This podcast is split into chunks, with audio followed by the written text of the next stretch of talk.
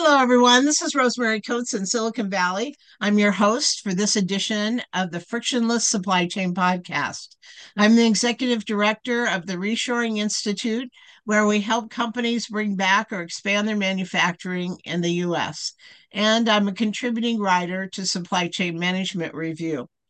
Today, I'm delighted to introduce you to Rebecca Call, a solutions architect and sales engineer at Vargo. Uh, Vargo is software that optimizes warehouse and order fulfillment operations. And uh, some of the most complex operations in all of supply chain are within a warehouse. Just consider how much complexity there is with the number of products that are in a warehouse, each location, matching up each order, filling each order. Um, these are highly complex systems and uh, optimization routines that you really don't find very, very many other places in supply chain management. So we're going to talk about that complexity today and how Vargo helps solve uh, solve those problems. So welcome, Rebecca. Thank you. It's nice to be here. Yeah. So you've been at Vargo for going on eight years. Tell us how you got started in warehousing and order fulfillment. I know you have a really fun story to tell. So I, I, grew up in warehouse automation. My dad has designed warehouse automation systems since the mid 70s. And so I literally grew up riding conveyor.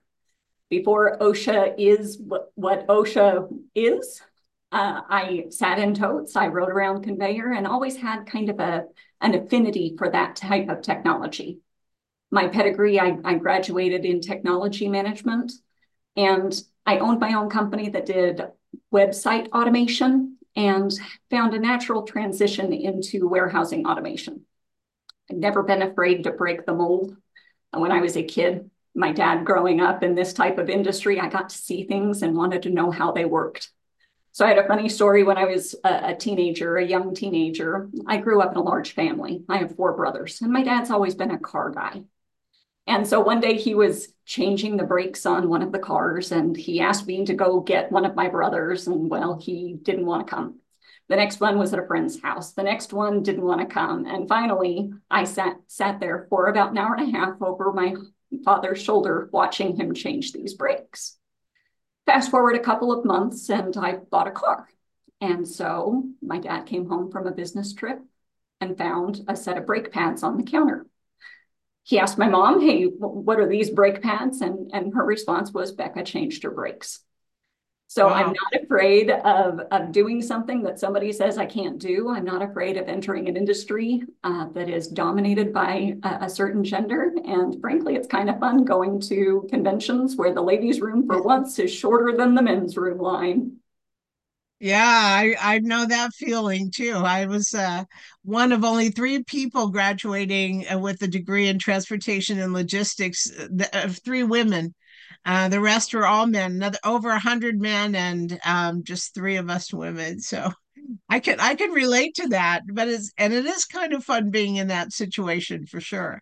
It sure is. So, what a great story. So, tell us about Vargo. Um, we know it's warehouse and materials handling software, but what's unique about um, your systems?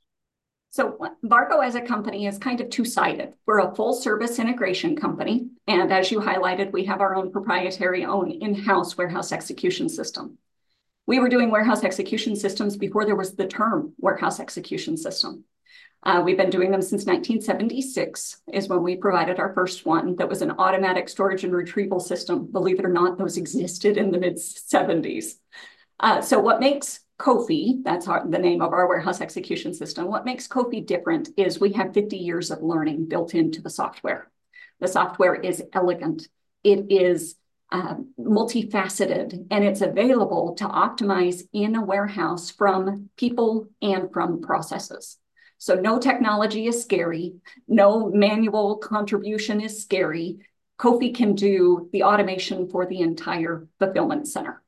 We see COFE as the conductor of an orchestra. And so all of those different parts or pieces, whether they're robots or people or AMRs or automatic storage and retrieval systems or any other piece or equipment, COFE's the conductor. And so as, uh, as the the industry evolves and as new technologies emerge, if we need to replace one part of the orchestra, that's easy. COFE just navigates them in. And if it's a pilot and it's not successful, just as seamlessly navigates them back out. Ah, fantastic. So, um, warehouse um, um, technology has been evolving for a while uh, because of the complexity, I think, within a warehouse. Um, and I noticed, um, uh, so in addition to um, controlling the warehouse and the handling systems and so forth, I noticed Vargo really uh, addresses, and as you mentioned, um, systems integration.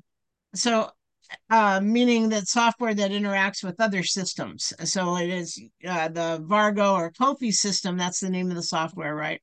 Yes. The COFE system integrates with other business systems. For example, if you have an ERP system such as uh, Oracle or SAP, uh, your uh, COFE system would integrate with that, and and that is really really important uh, because uh, because uh, you have to understand that the control of inventory is um, very uh, very important in um, a company's uh, financial statement. So they need to value the inventory and then report that on their financial statements.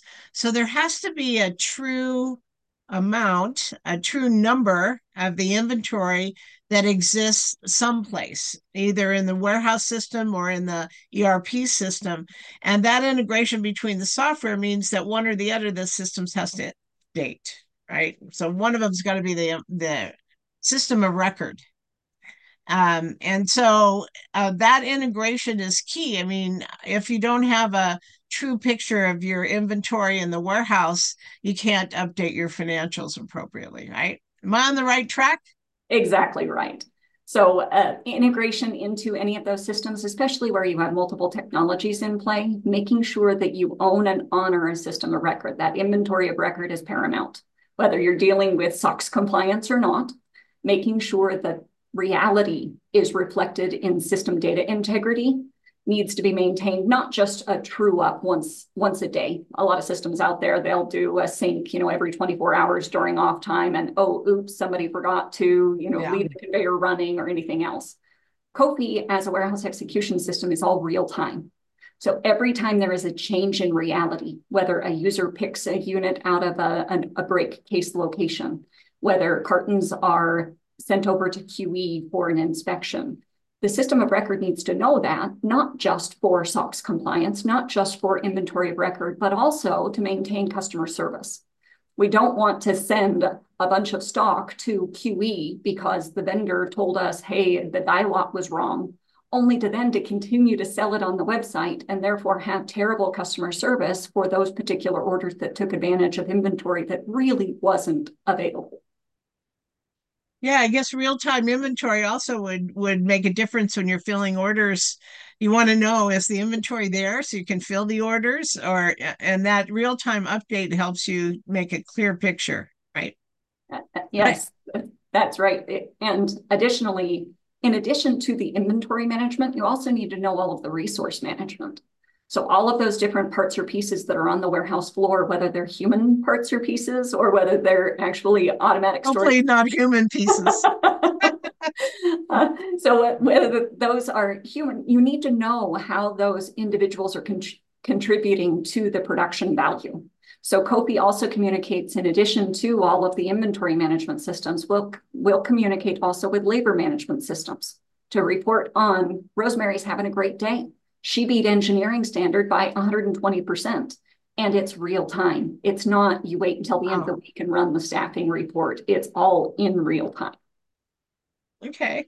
That's terrific. I I worked at a couple warehouses um, in my past, and uh, once or twice there was a, a, a peak period or an emergency or something, and all the management staff went out into the warehouse and we helped pick orders and assemble orders. And uh, so, funny story for me one time, the warehouse man, supervisor there uh, put his arm around me and he said, We don't want you to do any more picking. apparently I'd made too many mistakes. And so, yeah, it's not as easy as it looks either. Um, I think, you know, it isn't a matter of just picking something off a shelf. You have to look at location and know, knowing bin size. And it's, it's complicated in a way that you wouldn't expect in a warehouse. I think uh, people just don't appreciate how difficult it is to, to run a warehouse, really difficult. And so the software solving those problems is a great idea. I think it's just terrific. Um, so tell a little bit, you know, explain a little bit more about warehouse execution system and how it optimizes processes and flows and resources. So it's a little bit different in that it controls the resources as well, right? That's correct. So a, a, lot of systems out there, what they choose to do, what they try to do is they try to try to optimize pieces of a flow. And so as you're looking at and as you purchase a particular product from a particular vendor, they'll give you an engineering standard and say, hey, it should produce X given Y parameters. What COFE does is COFE takes the sum of the whole. And sometimes that means not optimizing one component because that would actually degrade the overall production of the warehouse. And so COFE's job is to manage those people and to manage the flow to make sure the sum of the whole, the production of the entire system gets out the door.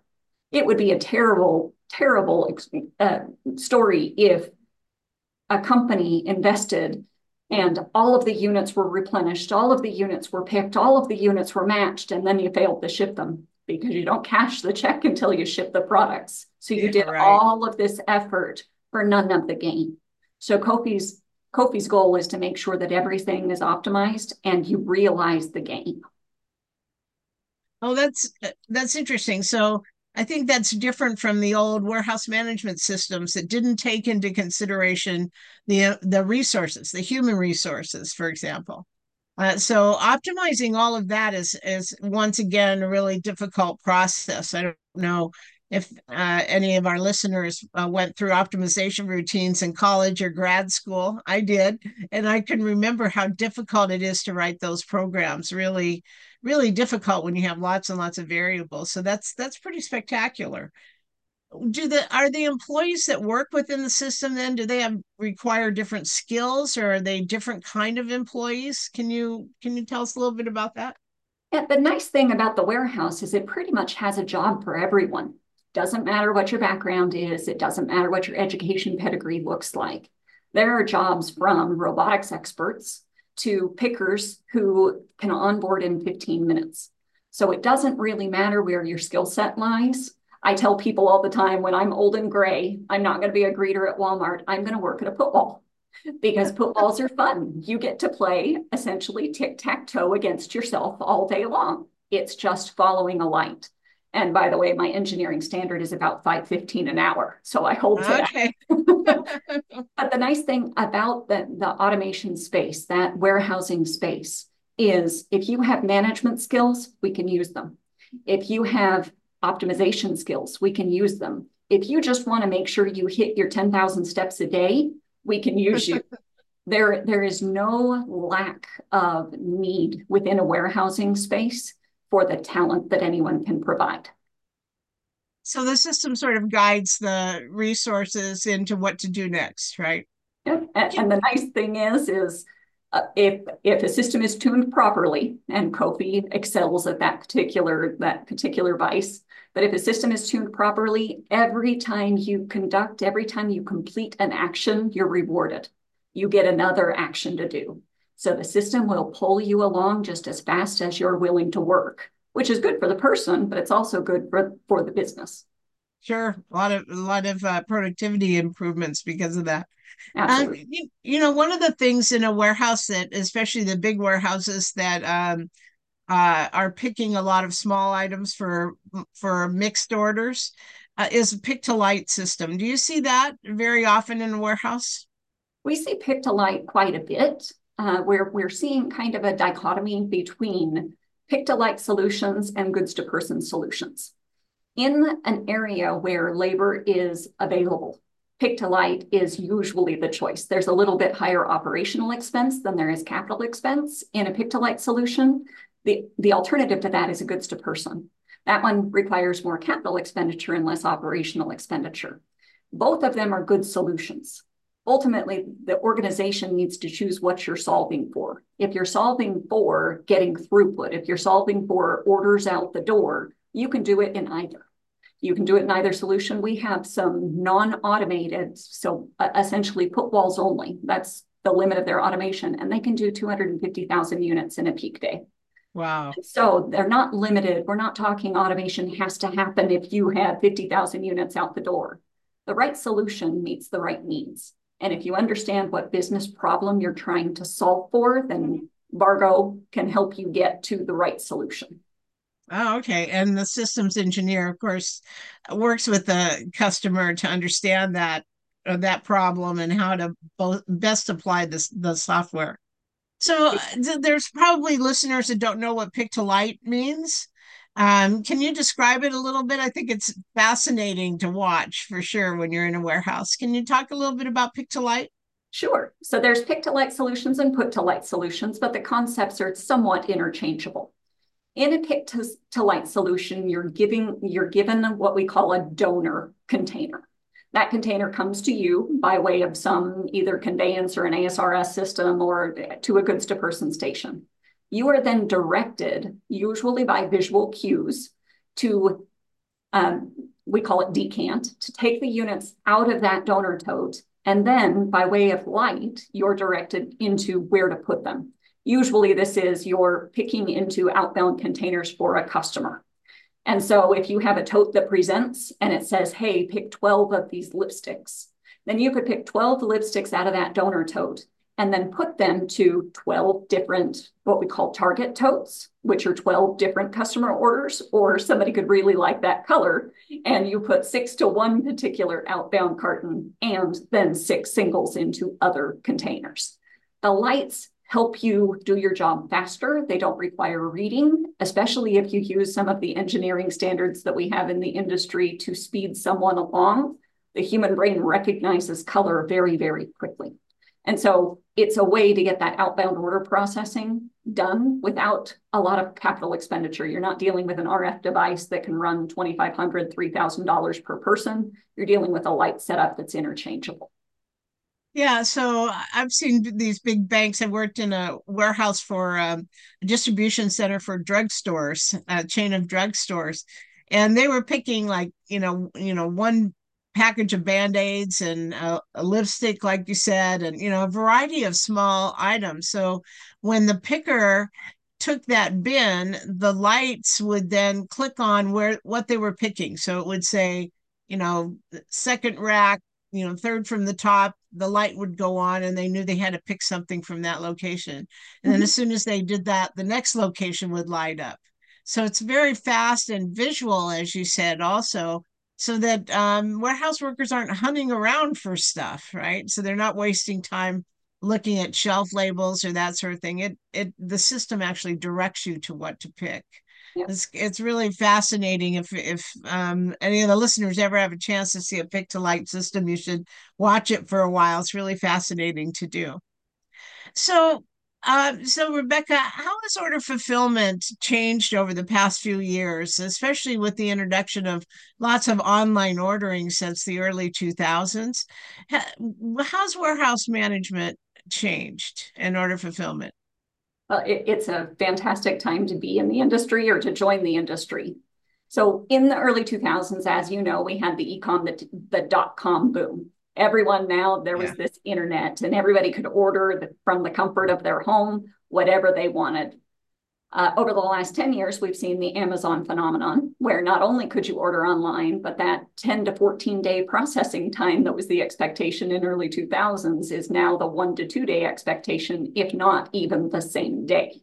And so that Amazon phenomenon was a game changer. And then we had COVID, and you didn't have the choice to go to a store. A lot of those stores were closed. And so even those people who had fought against and had not been comfortable ordering online now got introduced to an entirely new reality. So how that affected warehouse management for those customers who had already invested in the capital to get their market fulfillment strategy implemented, then they, they were set up incredibly well for COVID. because they already had the infrastructure. They had warehousing facilities across the United States and across the world that could fulfill for those individual markets. For others that were a little bit behind the game, now their customer expectation changed a bit. Where they're competing now with Amazon at a two day delivery, maybe they only have fulfillment centers on the West Coast. If they have East Coast customers who order, either they're spending a lot of money on escalation of freight so that they're upgrading their customer shipments to a next day or a second day shipment, or their customer expectation is I can order this from Amazon and get it here today or tomorrow, or I can order from a different manufacturer, different vendor, and it'll take a week to get to me. And so it's kind of a game changer. When we look at how COVID um, affected us day to day, well, now our timelines are shorter. Our profits need to be paramount because we're competing. It's reality. We're all competing with Amazon, and it doesn't matter if it's us here at Vargo or, or anyone else. We're all competing with Amazon because of the way that they've strategized their network. The nice thing is, is we don't have any barriers on our side. If we want to put in systems, if we want to put in new markets, we can do that. And of course, Vargo can help. That's fantastic. Wow. Uh, yeah. COVID changed all of our lives, didn't it? Yes, it, for sure. Did. So, I'm sorry. Sorry about that. I uh got to turn my phone off. Okay, so um there are lots of women listening to this supply chain professionals or supply chain professional women that are out there listening to this podcast. And um, what advice and career advice do you have for women that are pursuing their careers in supply chain management? Uh, i think you know any piece of advice is helpful especially for women that are climbing the corporate ladder. And uh, uh, what can you offer in the way of advice? So the very first thing is don't be afraid to break the mold we're in an industry that that is a little antiquated as far as the distribution of men to women. And that that shouldn't be scary for anyone. It shouldn't discourage anyone. What that means is there are opportunities for us to be heard. There are opportunities for us to provide a different perspective. I was in a meeting one day. One of our customers is, is a worldwide known beauty company. And someone said, Well, wait a second, I don't understand. One of the executives said, I don't understand this company has a built out network of storefronts that are their own buildings. Why would they look for a partnership with a Target, with a, a Walmart, with a, someone else? And one of the women in the room said, the person who shops at Target is not the same person who walks in and has a dedicated beauty store visit. One of them has kids and they're only there because they have to be at Target anyway the other has time. She can peel away from kids or she doesn't have any or or whatever and she can go to a beauty store. But those are two different audiences. And the men in the room all went, okay, never even thought about that. I just thought their network was covered. It didn't make any sense. Our perspective matters.